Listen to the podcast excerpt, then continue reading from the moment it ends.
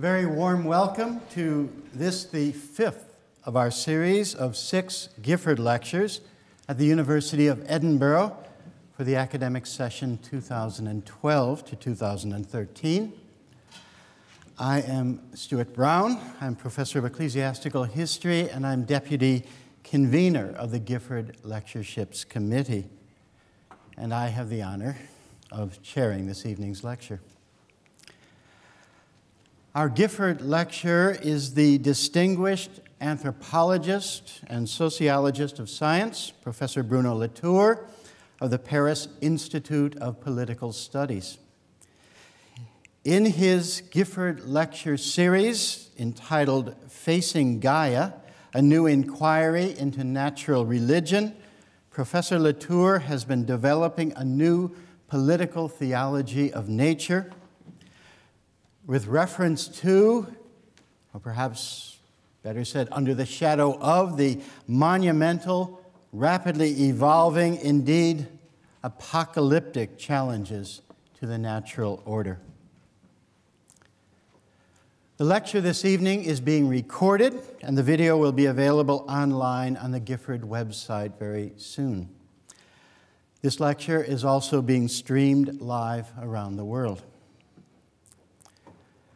Professor Latour, could I now invite you to present the fifth of your Gifford lectures on the War of the Worlds Humans Against Earthbound? Professor Latour.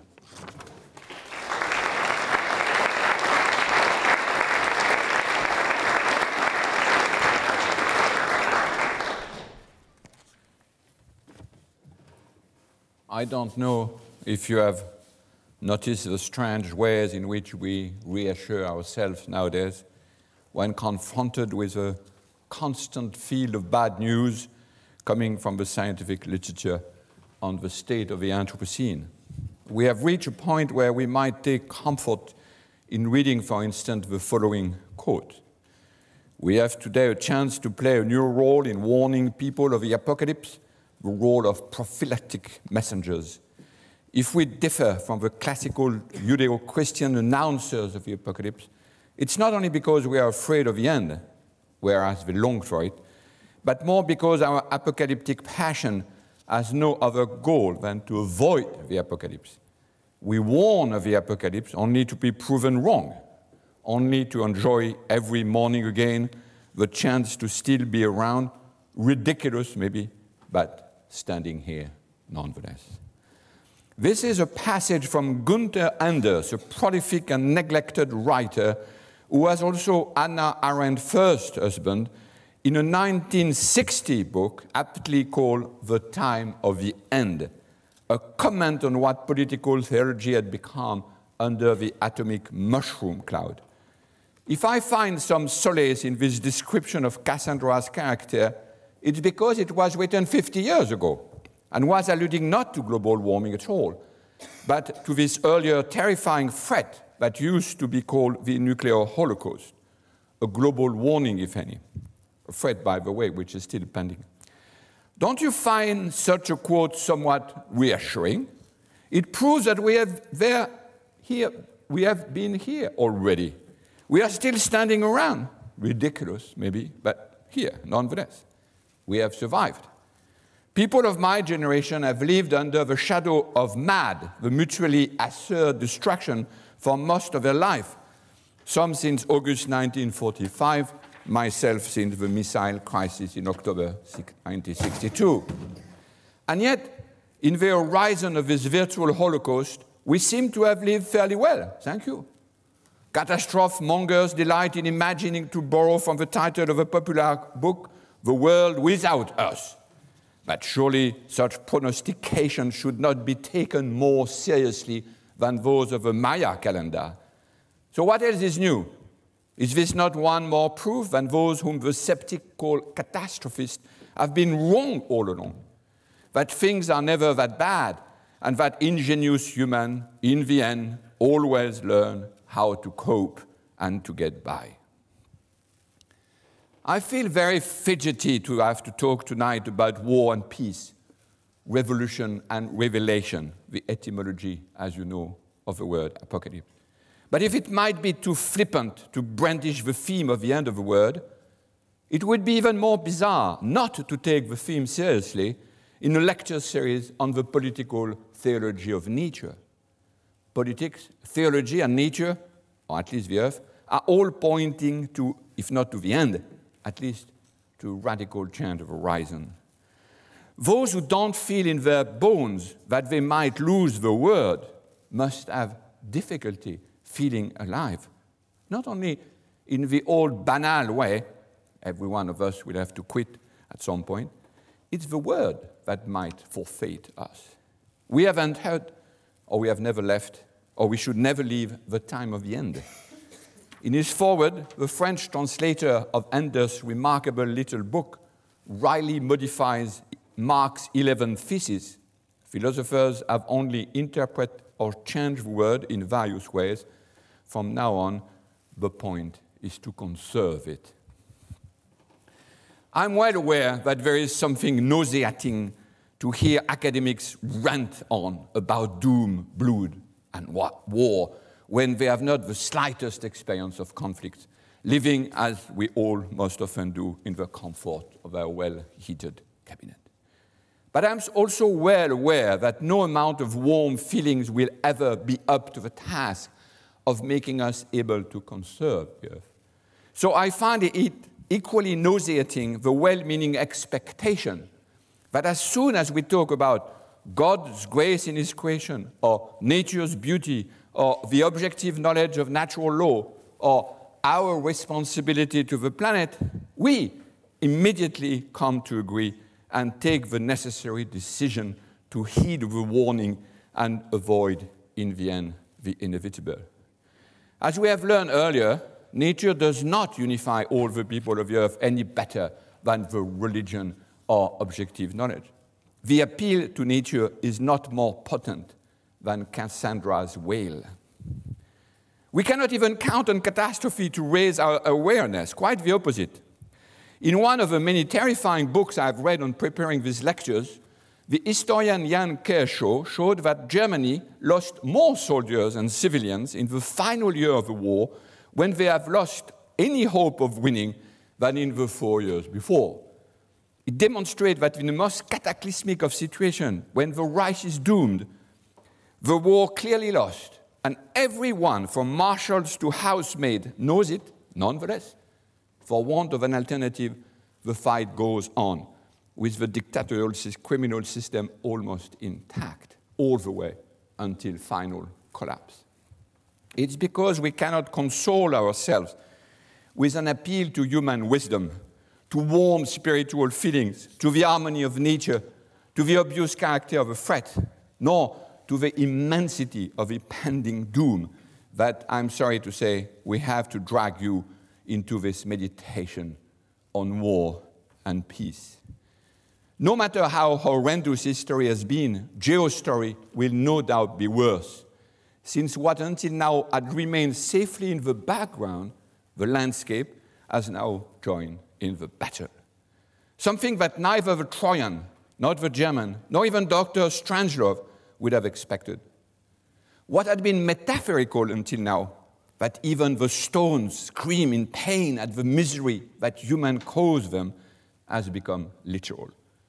The expression a climate or an atmosphere of war has taken another meaning now that another historian, Harald Welzer, has moved to quietly write another of those most disquieting books, Climate War, with the terrifying subtitle why people will be killed in the 21st century. I wish I could, could share with you more cheering title, but this is another one, Clive Hamilton, another of his many books that made me lose quite a lot of sleep.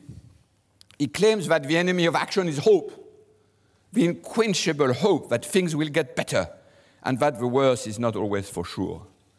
Hamilton argues that before anything can be done, we have to uproot hope from a desperately optimistic frame of mind. So it is with many qualms that at the beginning of this lecture, I post the somber Dantesque warning abandon all hope, or in a less dark Gothic style, abandon all hype, you who enter here. To understand why this state of war has been generalized, it's best to turn to the writer who has defined this situation as being one, as he called it, of exception, the toxic and unavoidable Carl Schmitt, the main expositor of political theology. His key notion of a political, as is well known, is deduced from the definition of the enemy, hostis, not inimicus, a concept that should not be confused with any moral, religious, commercial, or aesthetic attitude, in spite of his adherence to Nazism. The political enemy, he says, need not be morally evil or aesthetically ugly. He need not appear as an economic competitor, and it may even be advantageous to engage him in business transaction. But it is he, nonetheless, the other, the stranger. And it is sufficient for his nature that he is, in a specially intense way, existentially something different and alien. So that in the extreme case, conflicts with him are impossible. Possible, sorry. But what counts is the last sentence. This can neither be decided by previously determined general norm, nor by the judgment of a disinterested and therefore neutral third party. The crucial point for now is the last sentence. As long as there is a third party that is able to apply a previously determined norm to judge in a disinterested way who is wrong and who is right, there is no enemy. Thus, there is no state of war, nor is there, according to Schmitt, any politics. As long as there is a referee, an arbiter, a providence, a super dispatcher, that is for him a state, the thousands of inevitable struggles among fractious humans are nothing more than internal strife that can be solved through mere management or through police operation. They can be judged, they can be calculated, they don't need to be decided. There is no war when management and accounting are sufficient. There is no war when conflicts can be solved by sending in the police. When those who dissent agree that the state has the right to define the situation. War begins when there is no sovereign arbiter, when there exist no general norms that may be applied to pass judgment. War follows the enmity, he says. War is the existential negation of the enemy.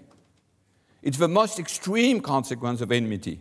It does not have to be common, normal, something ideal, or even desirable but it must nevertheless remain a possibility for as long as the concept of the enemy remains valid. So, to understand what follows, we have to keep in mind the link between politics, enmity, war, and the absence of a third party, and see what happens when we introduce unexpected non human agencies into the dispute. The key concept here is the presence of the absence of third party. Although, of course, on first reading the other, the stranger, what is existentially something different, cannot be thought to refer, in Schmitt, to any other agency than anthropomorphic one. 80 years later, the range of aliens that have joined in the fray has dramatically expanded. What Schmitt could see only vaguely, we, contemporaries of the Anthropocene, are forced to reconsider. The appeal to nature, known by the natural sciences, no longer consists in a previously determined general norm to which we could rely for judgment by a disinterested and neutral third party. Thus, the question of enmity is vastly expanded. If I've been even marginally right in the previous lectures, you will have gathered that Gaia is unfortunately no longer disinterested in what we do. It has interest in our action, the complex set of natural sciences that compose climatology will no longer be able to play the role of undisputable and final referee. Not because of a spurious controversy over the anthropic origin of climate change, but because of a number of loops they have to establish and after the other to make us sensitive to Gaia's sensitivity, as we saw yesterday. This is what I call the post-natural, post-epistemological situation. Strangely enough, nature, at least the sublunary Earth, has been placed in a state of exception That is, in a situation that obliges everyone to make decisions because of the extremes of life and death are there. Gaia and the Earth system, science are fully engaged in a geostory that will turn out to be just as full of sound and fury as the history of olden days. When in earlier epochs, before the Anthropocene, we talked about nature, we were in effect quietly and unwittingly talking as if there existed a state of nature, a state with a capital S, that is, the monstrous Leviathan, half of which made of politics and the other of science. That it had been built through a strangest type of social contract, and strange to the most bizarre use of science, we have known that since the publication of the book Leviathan and the Air Pump. The composite body of such a monster holds the sword in one hand and the air pump in the other. In the original, it was also the cross of a bishop, thus providing a telling emblem for three centuries of political epistemology. But since then, because of the many controversies in science as well as in ecology, what we, we have been witnessing is the progressive dissolution of this division between politics and science. Or to use my term, the end of a modernist constitution. Nature cannot provide the safety of a state, capital S, while science, also capital S, no longer serves as the Supreme Court of Appeal, projecting its vast projective shadow of a politic. In an unexpected and unprecedented twist on Hobbes' most famous concept, we have entered instead a completely new state of nature, this time with a small s and a small n. That is a war of all against all, in which the protagonist may now be not only the wolf and the sheep, but also tuna fish, as well as CO2, sea levels, plant nodules, algae, in addition, of course, to the many different factions of fighting humans. The prize that this state of nature is not situated, as with Hobbes, in the mythical past, before the social compact. It's coming at us. It's our present. Worse, if we are not inventive enough, it might be our future as well. No wonder that we are terrified at having lost the safety of a state. There is nothing reassuring in the dissolution of a great Leviathan and in the demise of our most cherished constitutional arrangement. If it's too early to panic, it's because the safety provided by the state of nature has never been delivered for good anyway, and because we have not abandoned the task of looking for safety and protection, peace and certainty. It's just that we realize that we cannot obtain a civilized collective without composing it, bit by bit, agency by agency, thus searching for a new Leviathan that will come to grasp with Gaia. In other words, the task of building the republic, the true res publica, is still way ahead of us. It's not that ecological disputes are destroying the social compact, and that we should lament the lack of respect for scientific authority. It's that thanks to Gaia's eruption, we realize that we have not even started to draft a realistic compact, at least not that one could hold together this sublunary earth of ours. Is this not what assembles us tonight? Now that the capital S, capital N states of nature has been dissolved, how can we get out of a small s, small n state of nature? The war of all against all. Renewing politics at the end of religious wars sounds much like renewing in the midst of scientific controversies.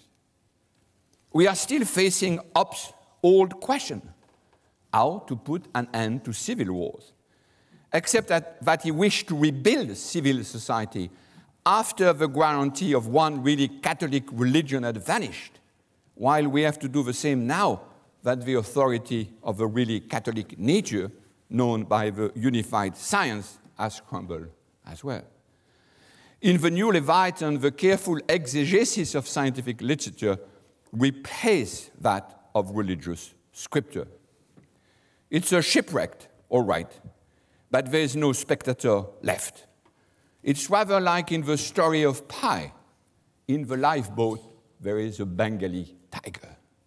The poor young castaway has no solid shore from which to enjoy the spectacle of how to survive alongside an untamable wild beast for which he is simultaneously the tamer and the meal. To sketch such a Leviathan, in spite of all appearances, we should not look to our modernist past with too much regret. Because no good ensue were we to deny that such a generalized state of war is indeed the case. If we were to do so, we should simply suck politics out of the landscape and replace it by either education, management, governance, or police operation.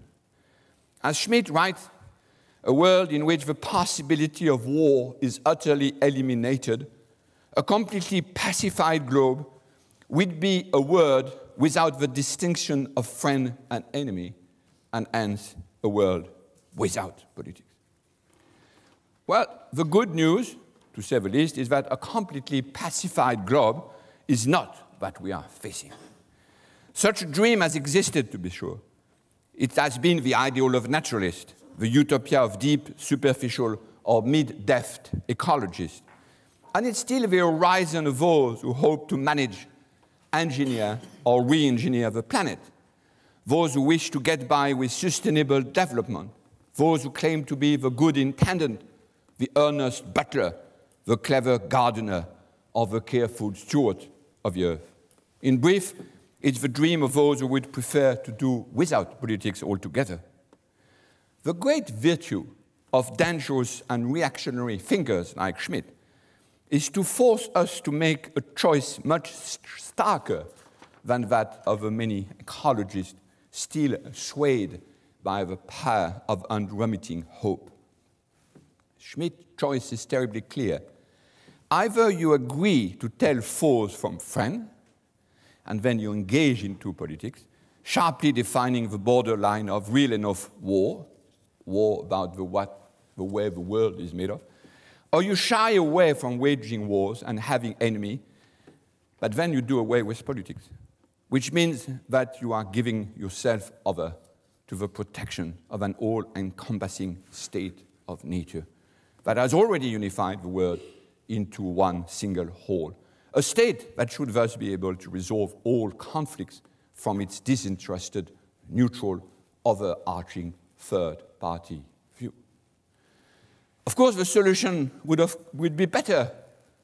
I agree. I'm not a bellicose person myself, but only providing that such a state exists. If there is none, then what passes for common sense is simply criminal, since you accept to place your safety and that of the others in the care of an entity that does not exist.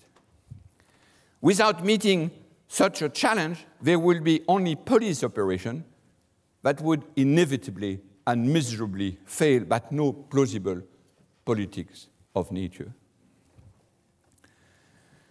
How I wish I could entertain you with soothing words about the splendor of natural parks, the beauty of God's creation, or the stunning discovery of the Earth system sciences. But the hard job of politics has to be done first. For this, we have to define what is the threat, who are the enemies, which sort of geopolitics we will end up with.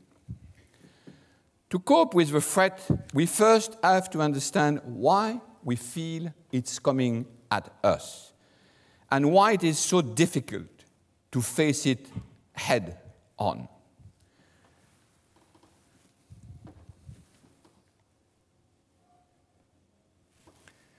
As long as I've been trying to encounter Gaia, I've pictured in my mind the movement of a dancer, first fleeing backward as if she was escaping faster and faster from something truly horrible, indifferent to the destruction she left behind by moving blithely backward, much like Benjamin, angel of history. And then, glancing behind her more and more often, she finally begins to turn around, slow down, as if she was penetrating a thorny bush, looking to the full awe of the shape of things to see. Then she faced, and at last, suddenly coming to a complete stop, eyes and hands wide open in disbelief, she began to withdraw.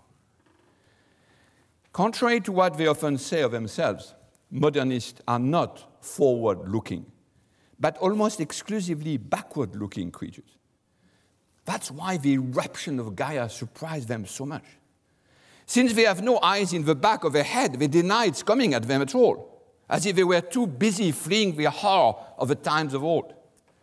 It seems that their vision of the future has blinded them to where they were going, or rather, as if what they meant by the future was entirely made of rejected past, without any realistic content about things to come. It works better in French because we have l'avenir and le futur. Children of the Enlightenment are used to defining with great relish the threatening past from which they were courageous enough to escape. They are large, largely silent on the shape of things to come. Modernizers are extraordinarily good at freeing themselves from the shackle of the archaic, provincial, stuffy, local, territorial past. But where the time comes to designate the new localities, the new territories, the new provinces, the new now networks toward which they are migrating, they content themselves with utopia, with hype and great movement of a chest, as if they were preparing themselves to breathe the thin, intoxicating air of globalization. No wonder. They never, met, never paid any attention to where they headed, obsessed as they were to escape from attachment to the old land. Good at detachment, they seem quite naive when the question is how to reattach themselves to a new abode, how to delineate a new nomos. They sound like astronauts making plans to head out in empty space without spacesuits. Funnily enough, the more progress oriented modernizers are, the more they are ready to deny that ecology could even be an issue. The more rabid is their contempt for those they call prophets of doom, apocalypse mongers. If you push them a bit more, they will even tell you that all the talk about the end of time or the eruption of Gaia is nothing but so many schemes to exploit the poor developing countries even more, if they are from the left. If they are from the right, that it's nothing but a plot to impose communism on the rich developed nation. It's as if they were all saying, progress minded of all nations and all parties, let's unite in the denial of climatology as our new horizon. We need neither territory nor a soil. There is no limit. Forward. Only reactionary insist on limit. They don't want us to be emancipated.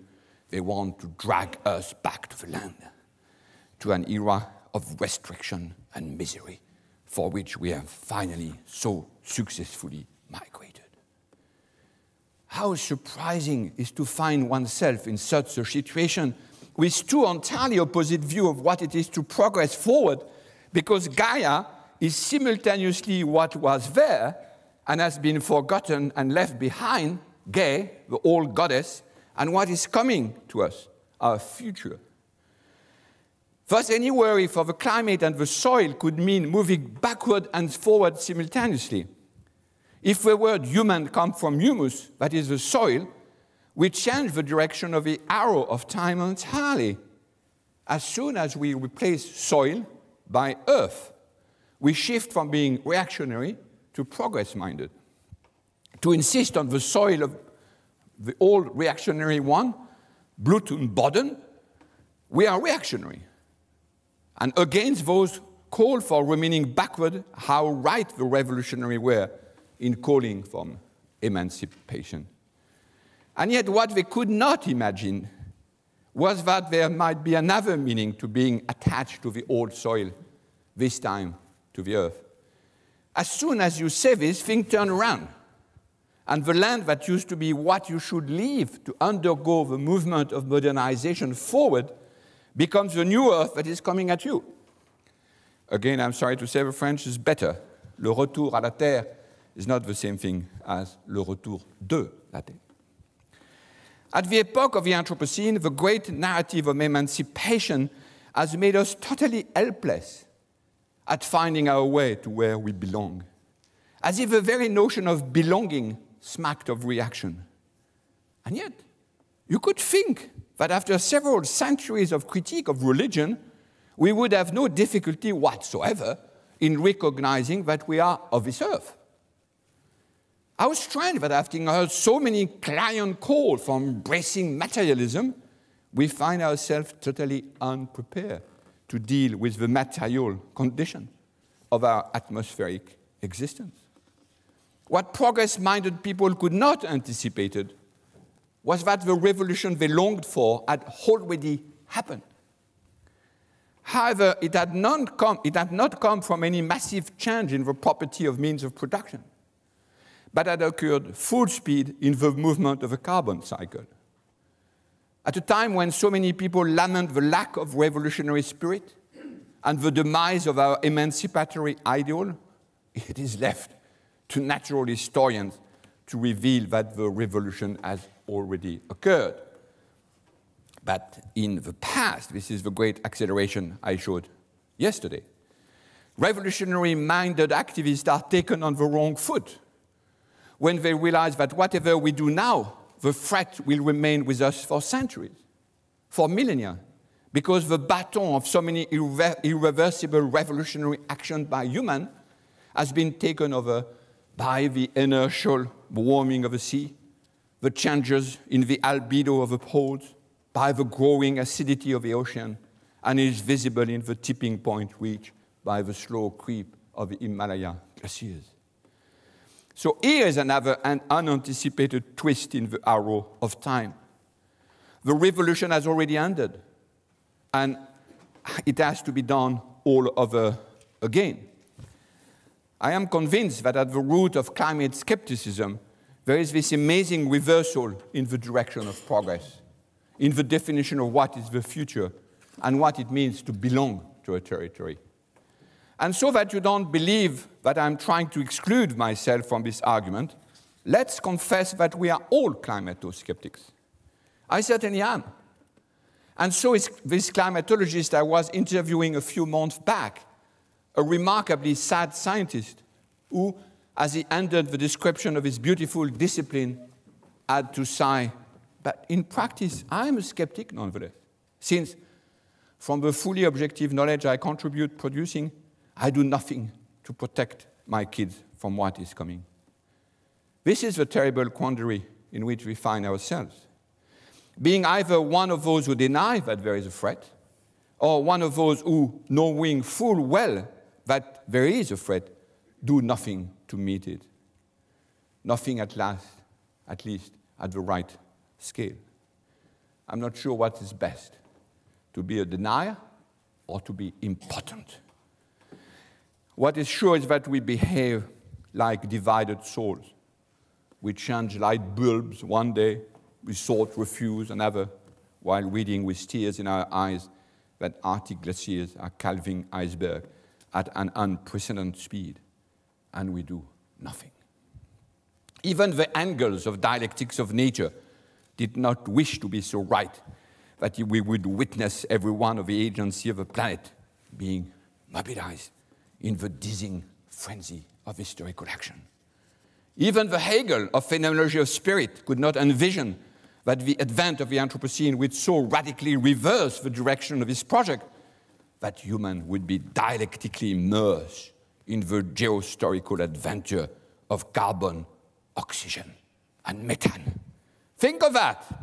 The whole breath of a spirit, now sublated, aufheben, overcome intoxicated by carbon dioxide. If it has become impossible to escape from the theme of the end of the world, in spite of the apparent flippancy, it's because we need to exert an enormous violence on ourselves to practice this turn, this metanoia, this conversion. What is coming at us should appear as a threat because it's the only way to make you sensitive to the very difficulty of being of this earth. As Sloterdijk would say, of the immense difficulty of explicating your immunology, your air condition. Interestingly, Hans Jonas makes the connection with Hobbes' state of nature. He points out that there is an added difficulty with ecology that Hobbes didn't have to consider. I'm citing here. This is from Hans Jonas. The imagined fate of future men, let alone that of a planet, which affects neither me nor anyone else, still connected with me by the bonds of love or just of coexistence, does not of itself have the influence upon our feeling. And this beautiful sentence, and yet it ought to have it, that is, we should allow this influence by purposely making room for it in our disposition. That's in principle imperative of responsibility. By the way, Jonas was talking about the future generation. No one speaks of future generation anymore. This is us. It's our generation, our kids, and our grandchildren. Now that we begin to realize how we could turn around so as to face the danger instead of fleeing from it, we have to deal with the second, even more difficult topic that of how to tell friends from foes, which is the condition, as we saw earlier, for keeping politics alive. At least if you accept to use Carl Schmitt, dangerous poison. I mean, it has to be used in small dose. But there is a huge difference in responding to a threat under the auspices of politics or under that of knowledge may be clearly seen when you compare the quick panic space of a weapon race triggered by the Cold War and the slow, leisurely evolution of negotiation of our climate. Hundreds of billions of dollars have been poured into atomic armament to respond to a threat for which the information obtained by spies was slim at best, while the menace caused by the anthropic origin of climate change is probably the best documented, most objectively produced piece of knowledge anyone would ever be able to possess in advance of taking action. And yet, in the first case, all the traditional emotion of warlike politics led in the name of precaution to the buildup of a baroquely organized arsenal, while in the other, much energy is still spent to delay, deny, or water down the knowledge necessary to trigger ridiculously undersized sum of money. Just compare the sensitivity of the public to the reception of George Kennan's secret long telegram of 1946 about Soviet strategy to that of Sir Nicholas Stern, fully open review in 2006 on the very small monies necessary to avoid the most deleterious effect of climate change. In one case, the clear presence of enemy, war and politics, gave to the word precaution the meaning of quick action, while in the other, the uncertainty of enmity, war and politics, gave to precaution the very appeasing connotation of wait and see. Confronted with such a discrepancy in the speed of reaction, it's tempting for ecologically minded activists to turn to what is unanimous, universal, necessary, and undisputable namely the objective knowledge we have of the situation, the global responsibility of humanity, and the undefeasible law of indifferent nature. No question such an appeal makes a lot of tactical sense in the sense that feminists use the expression strategic essentialism. But it doesn't go to the heart of the question. If ecologists never had the clout necessary to meet the, the threat they were so good at revealing, it's because they try to bypass politics. As I've shown in Politics of Nature, too often ecologists have simply repainted in green the same gray na nature that had been devised in the 17th century to render politics, if not powerless, at least subservient to science. This nature that has been given the role of a disinterested third party, able in the last instant to referee all dispute. This nature inside which so many scientists still believe they have to take refuge so as to protect themselves from the dirty business of politics. This nature which has inherited all the function of the overseeing and all encompassing God of olden days, and that is just as unable to bring a providence to bear down on earth. Thus, one has to choose between a nature that hides its politic and a politic that makes its nature explicit. I know it's a dangerous argument, but I have to go on. I gave five lectures on it. Without first recognizing that people are divided into so many warring parties, no peace will be possible. No republic will ever be built. I beseech you not to conclude that I'm smashing the ideal of universality. I recognize, I share, I cherish this ideal. I'm just trying to find a way to make it realistic. And for this, we have to make sure that we don't think it's already realized. Just as Hobbes needed the state of nature to get the social contract, we might need to accept a new state of war to envision the state of peace. This is why it was so important in the earlier lecture to fight against Atlas malediction and to introduce the scheme of multiple dispersed people assembled under and deploying agency in their own specific way according to their own specific nomos. So let's see what happens when instead of fancying that you have no enemy, we answer the question designate your enemy and delineate the soil you are ready to defend. And first, what about Gaia? Even if we might be shocked by Lovelock's militaristic metaphor, Gaia is a potential enemy, at least for humans. The old nature could be wholly indifferent to our destiny. She could have been a cruel stepmother, or she might have been red in tough and claw, as in the rationalizing dream of social Darwinism. But in none of these three representations could Mother Nature really be at war with human, since the fight was settled in advance. She will win. She had the ultimate ratio. As the saying goes, you cannot fool nor beat Mother Nature. Able to play the role of a third party, what she did for or against human was never more menacing than a police operation. But Gaia is different because it is no longer indifferent to our action. Our relation with it is not that of a mother to a child. We are both adults in a fully secular world. The cruelty is equally shared between the two protagonists. The balance of force, calculated nowadays in terawatts, is still uncertain. And both parties, which is completely new, share the same fragility. Even though Gaia has a much greater chance to going on than does civilization, according to geologists, humans have become strong enough to push it in such a different state that it would become another being altogether. That's what it means to live in the Anthropocene. We are locked in a world war, a 200 years world war. But what makes the designation of the enemy even more urgent is that there is, of course, no sense in speaking, as I've just done, of a human race as being a party in a conflict of just. The front line divides not only every, not only every one of our soul, but it also divides all the collectives with respect to every single one of the cosmopolitical issue we face.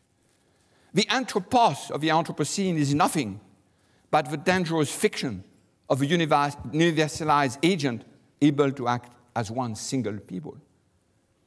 Such a supposition would imply that the state to be built is already there.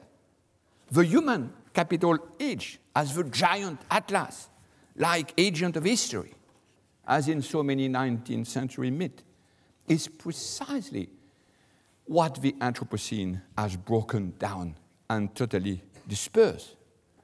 The Anthropocene does not put an end to anthropocentrism, but also to any premature unification of the human race. Whatever you, whether you take the word dispute a genetically modified organism, the calculation of fish stocks, the development of wind turbines, etc., in each case, you find matters of concern that gather within their many contradictory folds, various groups of folks that are in disagreement, and vast amount of knowledge that necessarily are in dispute.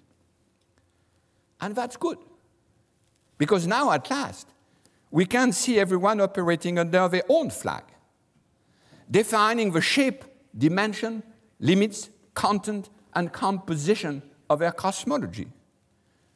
If there is a recognized state of war, it's possible for every one of the warring party to be explicit about their war aims. Except for tactical reason, there is no need to hide behind any appeal to the objectivity of knowledge, to the undisputable values of human development, to the public good. Rather, tell us who you are. Who are your friends and foes? Who else you want to fight? And yes, tell us clearly by which divinity you feel summoned and protected. Even though this argument sounds cruel, we have not lost anything by no longer being able to rely on any third party.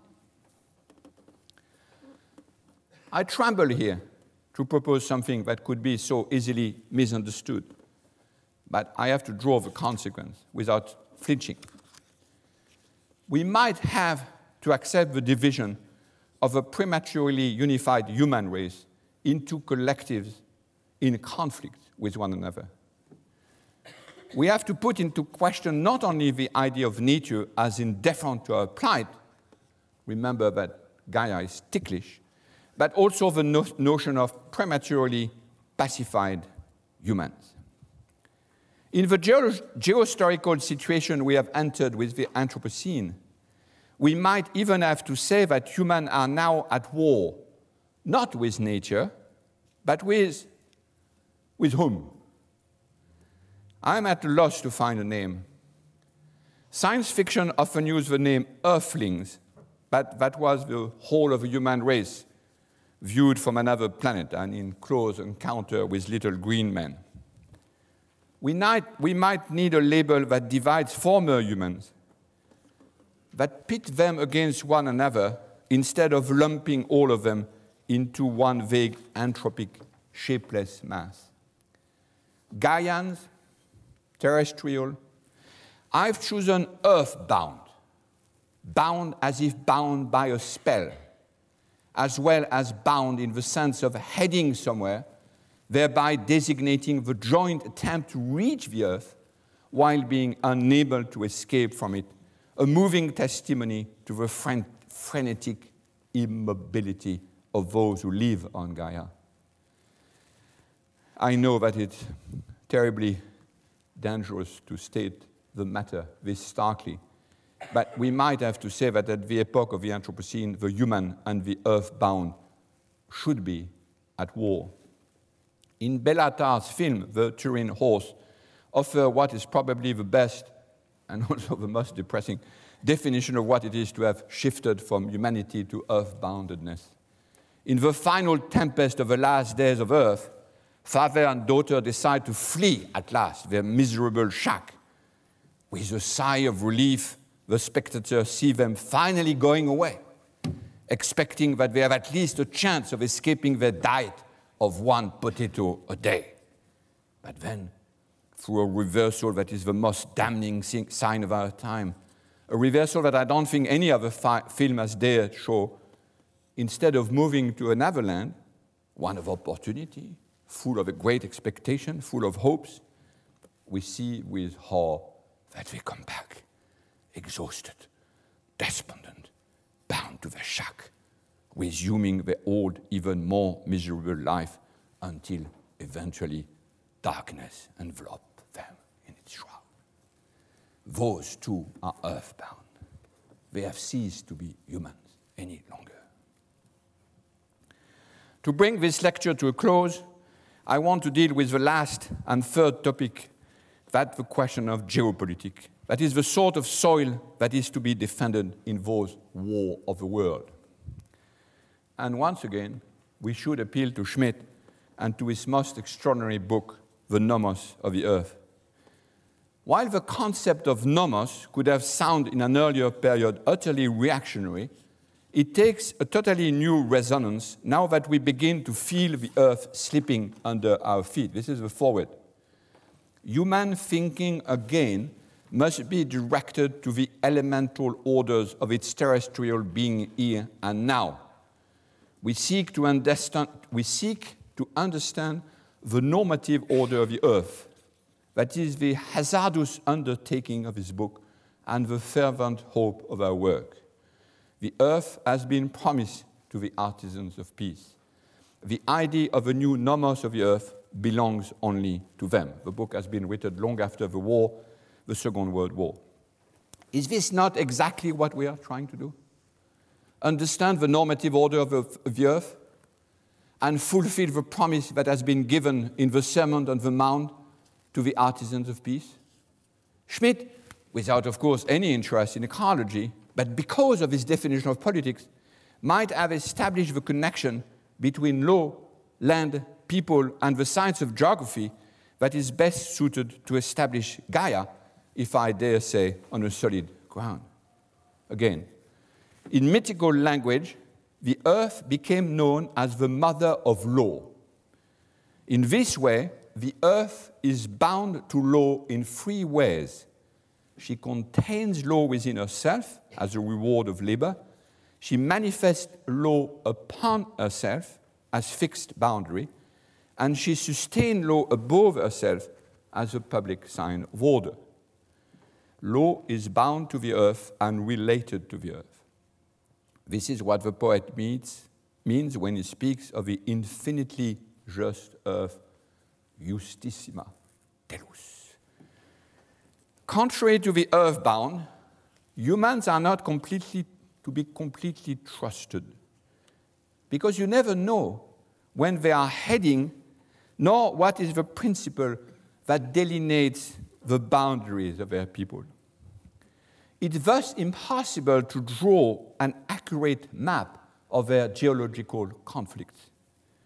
Either they tell you that they belong to nowhere in particular, defined only by the fact that thanks to their spiritual and moral quality, they have been able to free themselves from the harsh necessity of nature. Or they tell you that they fully belong to nature and its realm of material necessity. But what they mean by materiality bears so little relation with the agency they have previously de-animated that the realm of necessity looks just as out of earth as the realm of freedom. In both cases, they seem unable to belong to any cosmos, to trace any nomos. And because of this lack of localization, they seem to remain indifferent to the consequence of their action. The earthbound, on the other hand, are bound to a specific nomos of the earth and delineated by lines of space and what Schmitt called land appropriation. Nomos comes from nemein, a word that means both to divide and to pasture. Thus, nomos is the immediate form in which the political and the social order of the people become spatially visible. What would have sounded scandalous in the mid 20th century takes a rather different tone, you would agree with me, at the time of the Anthropocene. It's in that sense that earthbound may appear sensitive and responsible, not because they possess any supernatural qualities, but because they belong to a territory and because the delineation of their people is made explicit by the state of exception in which they accept being placed by those they dare call the enemy. Of course, the territory does not resemble the nicely colored geographical maps of our classroom. It's not made of nation state, the only actors that Schmitt, of course, considered, but of interlocking, conflicting, entangled, contradictory network that no harmony, no system, no third party, no overall providence may unify in advance. Ecological conflicts do not bear on the nationalistic Lebensraum of the past, but they do deal with space and life.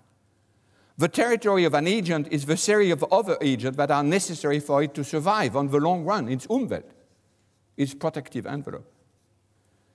Of course, such a divide between inside and outside is highly fragile and variable, since the series of agents on which any one of us depends and to which we belong cannot be summed up without sensors and instruments.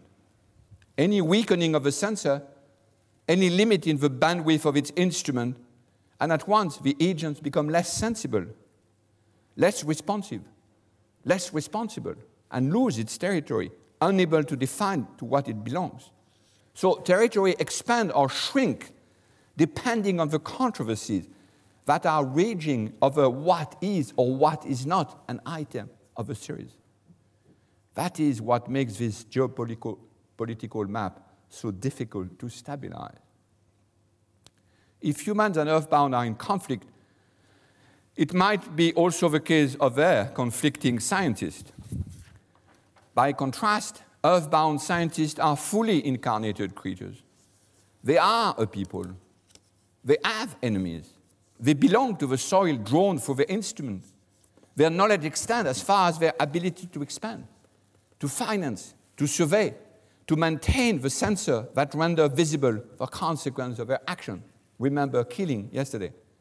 They have no qualms confessing the tragic existential drama in which they are engaged they are saying how afraid they are. And in their view, such a fright increases rather than diminish the quality of their science.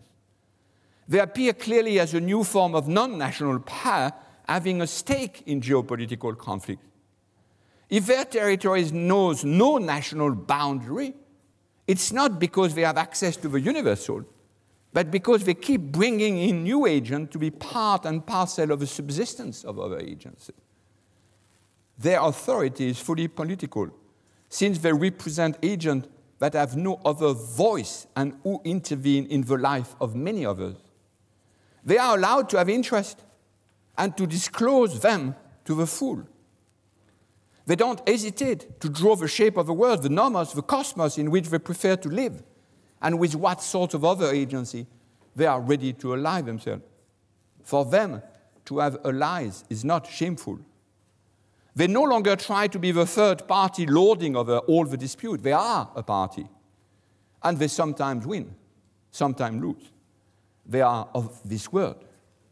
They don't shy from waging battle over what Schmitt called in his terse and toxic language, Raumordnung Kriege, ways for the ordering of, wars for the ordering of space. Freed from the damning obligation of being priest of a divinity they don't believe in, they might even proudly say, We are from Gaia. Not because they entrust themselves to the final wisdom of a super entity, but because at last they have abandoned the dream of living under the shadow of any super entity. Secular, fully secular. What for most people could be seen as a catastrophe, that the scientists are now fully engaged into geopolitics is what I could see as the small, the tiny source of hope, if only hope was still what we need to cling to. In the last three evenings, I've tried to sketch for you the face of Gaia, to draw the consequences of what it means to live in the period called by geologists the Anthropocene. And finally, I've reluctantly to explore today the time of the end how I wish I could say that all of this is metaphorical, symbolic. That when appealing to nature, we don't need to deal with questions of war and peace. That these are so many figures of speech. I've been told that when in 1498 Dürer launched the costly process of engraving, printing, and selling his magnificent series of views of the apocalypse, he was simultaneously, as a devout Christian, preparing his soul for the coming of Christ in 1500, but also as a shrewd artist, qua investor, betting that he would make a great deal of profit in case he would live to see the dawn of 1501. What a relief it would be to find ourselves prey to such an easy contradiction, hedging our bets. And yet, how much worse it would be this time the end of the world as we have known it was for good. And that the absurdity was not in believing it's coming, but in snugly reassuring ourselves that it's not coming. The only thing I like in the da damning argument I had to present tonight is the marvelous irony that what might be foreshadowed by Hölderlin's overly commented verse, only a God can save us, is not the last coming of any great God, but instead a return to the oldest, humblest, most primitive, shapeless, and secular goddess of Gaia, thus bringing geostory full circle. If humans are at war with it, what about those whom I've proposed to call the earthbound? Can they be artisans of peace? I have one more lecture to find out.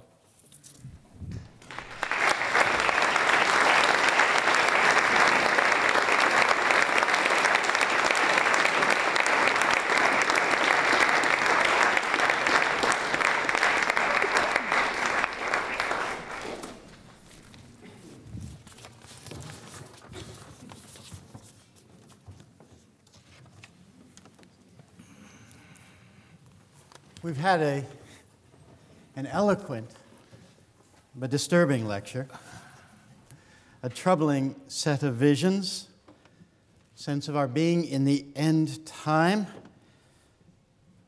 an urgent, compelling appeal, perhaps to, to bring conflict into the open. There's a sense that. Uh, the liberal ideal of reconciliation of interests in society, in which so many of us have embraced, may have become dangerous because it may lead to complacency. And we may need a revived politics of conviction. We may need to become more uncomfortable, more fearful, more committed, and perhaps more violent for our principles. It's been a very important lecture, and we are indebted to Professor Latour.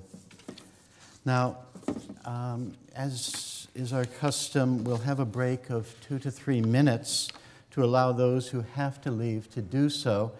And there, after that, we'll have some time for questions and discussions. Perhaps I might take the prerogative of a question from the chair then. Uh, 200 years ago, people would have had similar fears. Um, in Britain, they revolved around Thomas R. Malthus and the, Malthusian fear of, of overpopulation and, uh, and the destruction of the, of the biosphere as a result of, of population growth. It's one thinker that I've not heard you mention uh, in your lectures so far. I wonder, can you comment at all upon about the population threat or the Malthusian threat or neo Malthusianism, as we would refer to it now? Well, the, the, the problem with all this question of, uh, of the limit, because that's a question of limit, right? Mm. Which is what Malthus uh, developed with great influence on Darwin, as everyone knows. And uh, these limits have always been uh, overemphasized and always ridiculed mm. later. And that's one of the reasons why it's so difficult to absorb the situation which these guys, the geologists, call great acceleration. Because we, we have, in fact, the cry wolf, uh, do, you, do, you, say that in English? Mm. The cry wolf metaphor, I mean, sort of slogan, and it's very difficult to uh, imagine what it could mean uh, if a thing, that's why I've ended on that, uh, was we, we would like to be, again, the cry wolf. But those guys who invent the Anthropocene are pretty serious about what they call great acceleration. I remember very well when the Club of Rome um, published this thing in the 1970s or something. I, as a sort of reasonably on the left, thought it was ridiculous. It was a, a plot by bourgeois uh, capitalists to limit again, like Malthus had done, and it was actually accused of, be, of being Malthusian. So Malthusian is, is an accusation which comes constantly and which has to be taken very seriously because, of course, the anthropos is not unified again. So whom do you want to control? Is it the rich, the poor, those of the north, those of the south, etc.? So this is why the, the, the, new discussion around numbers and limits, which is what I will try on Thursday, uh, cannot be uh, naturalized. And of course, the whole argument around Malthus is a renaturalization of the limit, not a politicization in the sense of politics I use here. So the big question is, can we talk about limits and still maintain the spirit of forwardness and not to have the limit naturalized? So that's where the whole question we are entering with the Anthropocene seems to lie.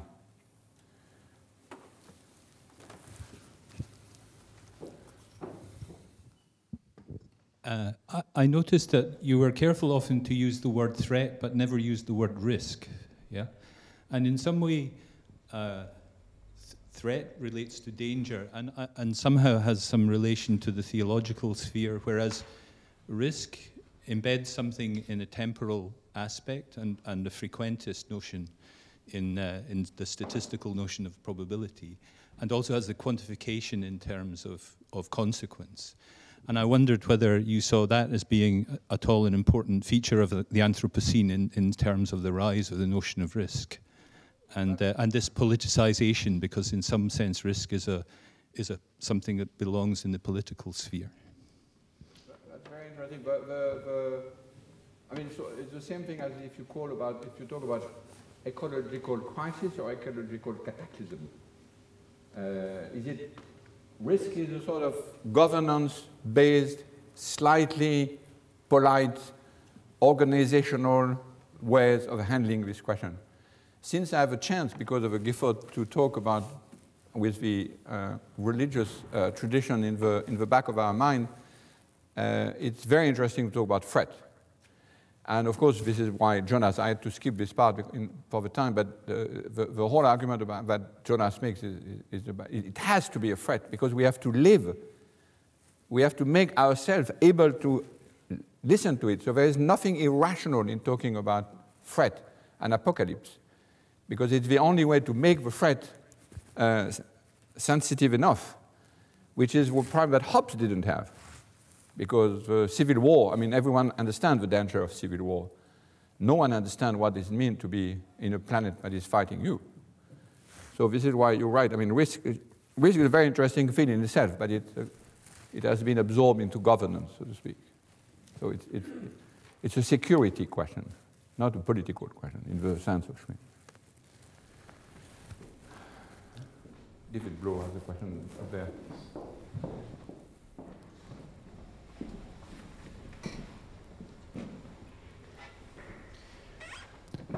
Uh, I think that climate activists would say that it was very easy to identify the Schmitt enemy in the present circumstances, and they would say that it was global capitalism.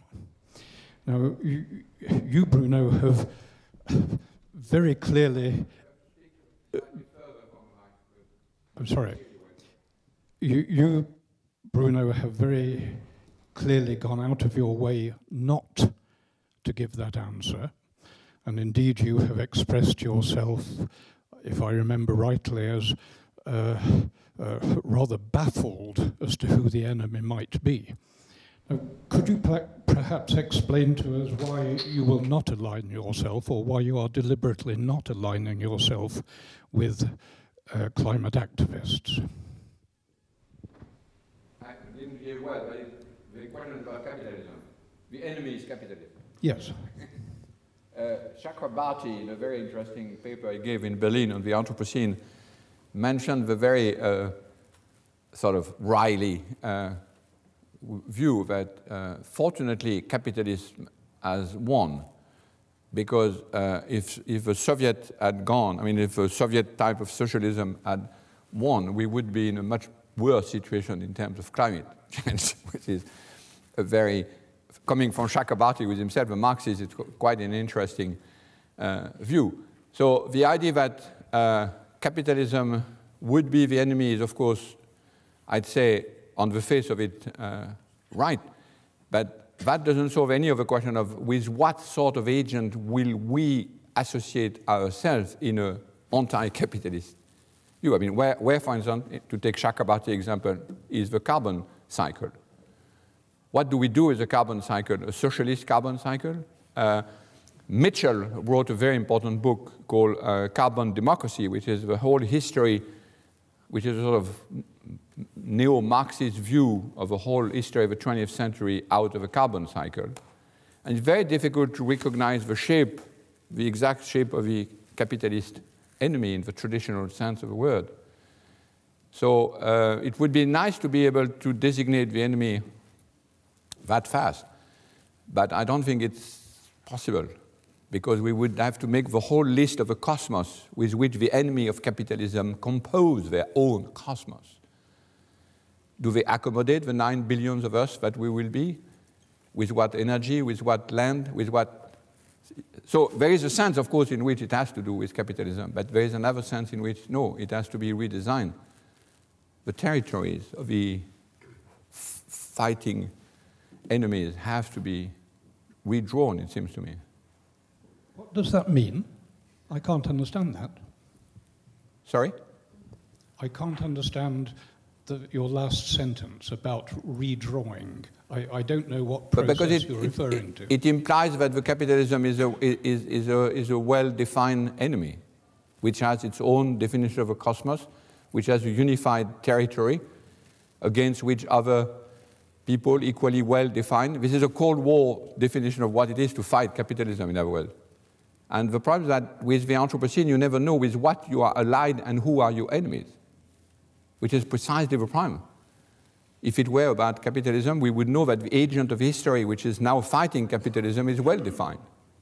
This is what we had in our youth, so to speak. And that the situation is more complex now. I agree, it would be nice to have capitalism as an enemy, and we say, well, fight capitalism. That's a problem. Would you like to come back on that, or okay? Oh, we've got a question then up uh, the, a little bit up the aisle. Yes. One of one of the um, really interesting characters in the Turin horse is the horse, uh, which uh, at, I can't remember the exact chronology, um, but at certain points in the film, uh, it's an ally uh, in the father and daughter's fight against the encroaching darkness, but then at other points it turns into uh, an enemy or it betrays them when it refuses to eat anymore. My question, uh, which is one of geography, is what happens to territory and when enemies are multiple? So that's to say, um, uh, an agent might be my enemy in one network, but an ally in another overlapping network.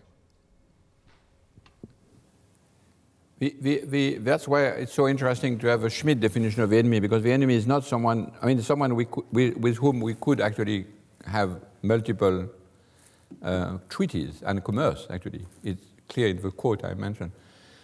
The only definition of, the enemy is that there is no way to reorganize a super decision, super arbiter to decide enemy. so in that sense, we see why capitalism cannot be an enemy because it means that you already know where the limits of the boundaries are. So it means that you have a view of history which is itself organizing the whole distribution of a position. So the, the, multi, the, the, great difficulty in what you, you, you use, I, I, agree with you with my argument, the, what is a network in geopolitics? We have no idea of what is a conflicting networks. We sort of know what geopolitics has, which is boundary, nation-state boundary, I mean the old history, but we, we, it's very much more difficult to understand what could it be to have ecological uh, fights where, where the parties are intermingled, so to speak. On the horse, it's quite interesting what happened to animals in film right now. This is why I was very interested in the story of Pi, because the, the Bengali tiger leaves without even recognizing any sort of, of, of friendship with the guy uh, that, with, which, with whom he had survived for so many years. And it's very interesting that in the horse of Turin, the, it, the horse is the first one to decide, I quit. We've got a question uh, up here, and then, and then.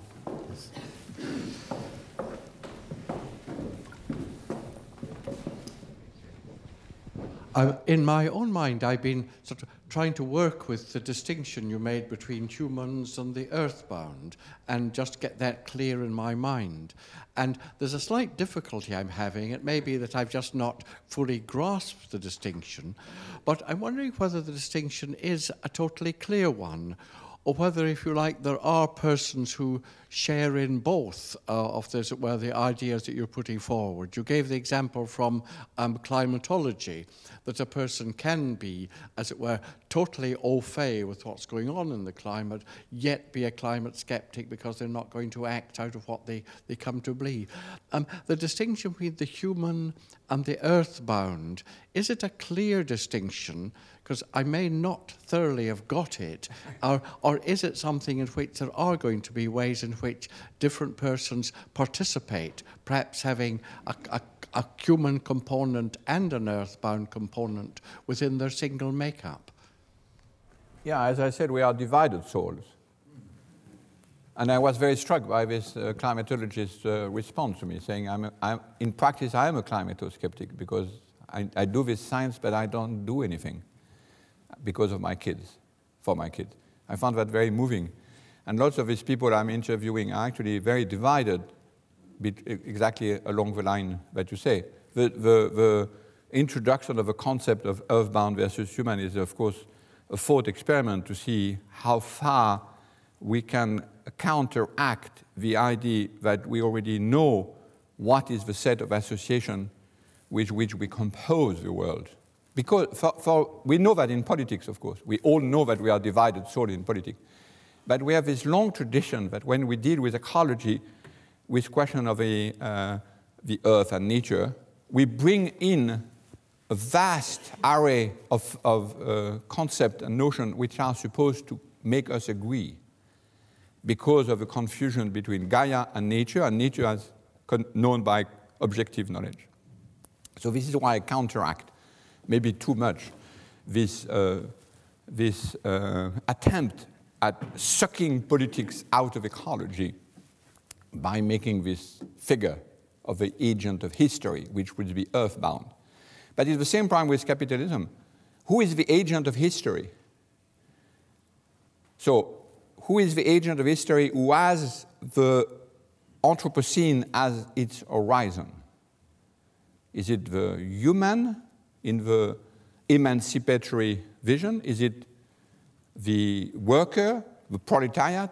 Is it uh, the West? All of these questions are open to grab. That's what I'm trying to point at with what is a thought experiment, of course. Please. I'm sorry, and when you talk about the agent of history, the earthbound agent of history, yeah. presumably it is important that the agent is uh, conscious of themselves as being that agent, because otherwise a human in the 18th century could be an agent in history, uh, affecting the history of the earth, the Gaia, but not actually. So it is important that one is actually conscious of being an agent of history if one is to be part of the earthbound. But lecture six. Oh, sorry. Demogenesis is the subject of lecture six.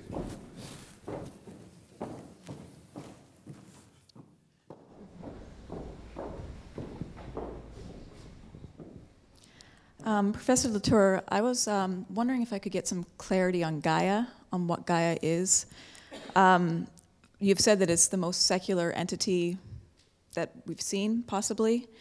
Um, but I have some sort of questions about what that means. Uh, in previous work, your previous work, you've uh, talked about how the modern was the modern practice of purifying the science from politics, from uh, religion, and from that work, I had listened to you saying that uh, calling for a new way in which collectives uh, to view the collectives from their networks, from the network of the science, politics, and religion, how they're one entity.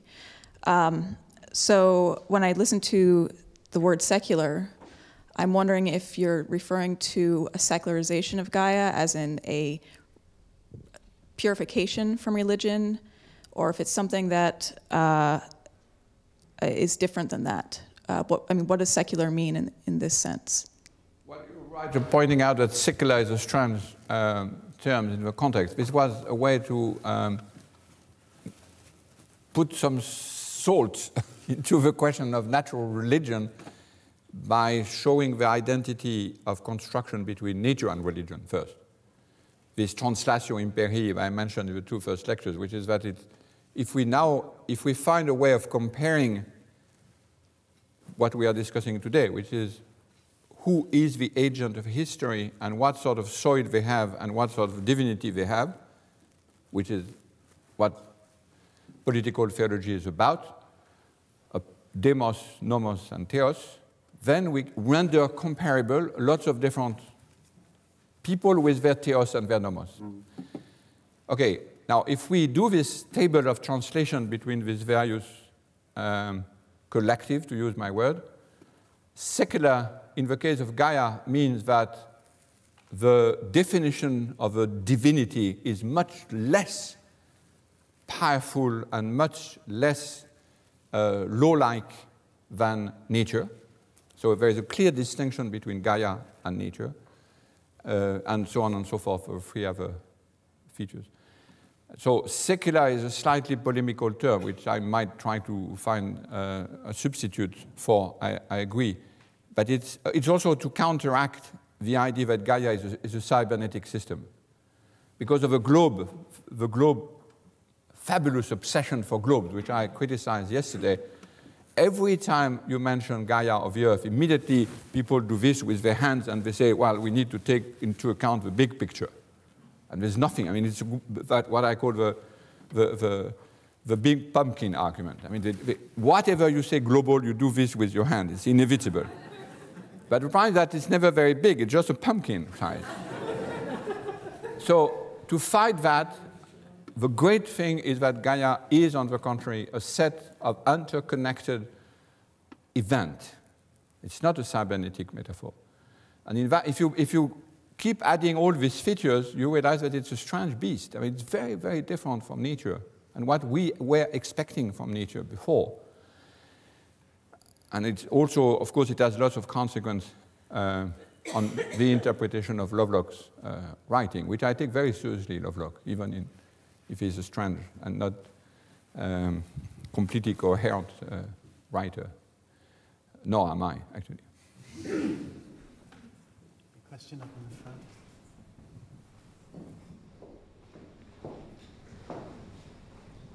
The topic we didn't yet address from your lecture is apocalyptic and its role. Um, I mean, the silence initially to your kind of apocalyptic talk was very instructive. In the film that you've mentioned many times, and I think it's a brilliant film, Melancholia, the film Melancholia yes, yes. by Lars von Trier, the character who acknowledges that this vast asteroid will hit the bride is the one in the end who offers comfort, who creates a ritual space, if you remember the little, the, the, the sticks, almost like a tent, uh, hugs the children, offers genuine care to uh, its potential victims, including herself. Whereas the deniers, one shoots himself, another one drives off in a 4x4, and so on and so forth. I think that's very instructive about different kinds of, that film is very instructive about different kinds of apocalyptic and the role they play. In the New Testament, when St. Paul in Thessalonians uses the language of apocalyptic, he links it directly with moral action now to care for the neighbor, um, to love the creator, care for. for you know. So, the, whereas other kinds of apocalyptic can lead us down this very survivalist uh, threat war mode. And, and that's something to do with the rhetorics, it seems to me, the, the way we deploy apocalyptic. And certainly some of the climate change catastrophism from that point of view is very problematic and can be very disabling. But equally, I would argue apocalyptic can have this other function of actually stimulating action. There will be a balance between mitigation, adaptation, and suffering. We know this. But if we are really to, to, to respond morally to those choices, we need an apocalyptic which also includes something, something hopeful about our potential in extremis still to love, still to care, still to relieve suffering. it is actually almost a quote by Jonas, uh, not the prophet, but Hans Jonas, about the fact that it's only once the apocalypse is, is, is felt that you begin to be able to do something. And of course, this is why I'm so interested in Clive Hamilton's work on the Anthropocene, because it, it, its argument is hope. Hope is the enemy of, uh, of action. Because as long as you are in the hope, everything appears as fear, not as an end. And uh, so, what I'll try to do, I mean, the complicated operation I try to do on Thursday, which is the, the final day, because there's only six lectures. I told that there were used to be 12 of those lectures in the old Gifford lectures, uh, but I have only six, fortunately for you. So the, the, the operation is that it is to link the notion of limit, which is obtained by the end, I mean the eschaton, with this notion of limit that has been worked out by the geologists. So that's connected to the Malthus argument. If we say uh, we are limited by the size of the Earth because it's the objectivity of a situation, we are in a situation of being enslaved. We are not in a situation of political limit. So it's quite interesting that in all of this, uh, I think that's what political theology is useful, is to try to relate this definition of limits, which are coming from very different fields, especially one of planetary boundary, which I'll try to use on Thursday, with the notion that we live in the time of end. That's why I started with Gunther Anders, because it's perfectly precise of that. We, we, if we don't live in the time of end, we just don't act. We are just simply afraid. But being afraid is the absolute opposite of morality and action.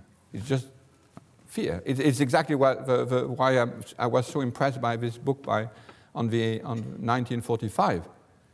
People are terrified, there's absolutely no alternative, and they fight until the last day. He described a village in Germany in 1945. The, the Americans are two kilometers away, and the whole system of repression is completely in, in action. So it's not because of threat, the fear Fear is a very bad way of answering this thing. So I, agree with you. It's, it's, the end, time of the end, in the Gunther Anders sense, which is a beautiful uh, version. Well, I'm, I'm afraid actually we may have to draw to a close. Uh, there were more questions, but I think this evening is, is moving towards its end time as well. The size of the audiences for the first five lectures, the enthusiasm of the applause, the interest of the questions, and the questioning could go on. I think it is indicated, Professor Latour, that you have certainly captured and, and held our, our attention, and you have communicated your passion. You've also communicated to us the, the vital importance of the subject of your Gifford lectures. We have one final lecture, and that will be on Thursday at 5:30. We will look forward to that with great anticipation. Could you join me once more in expressing our appreciation?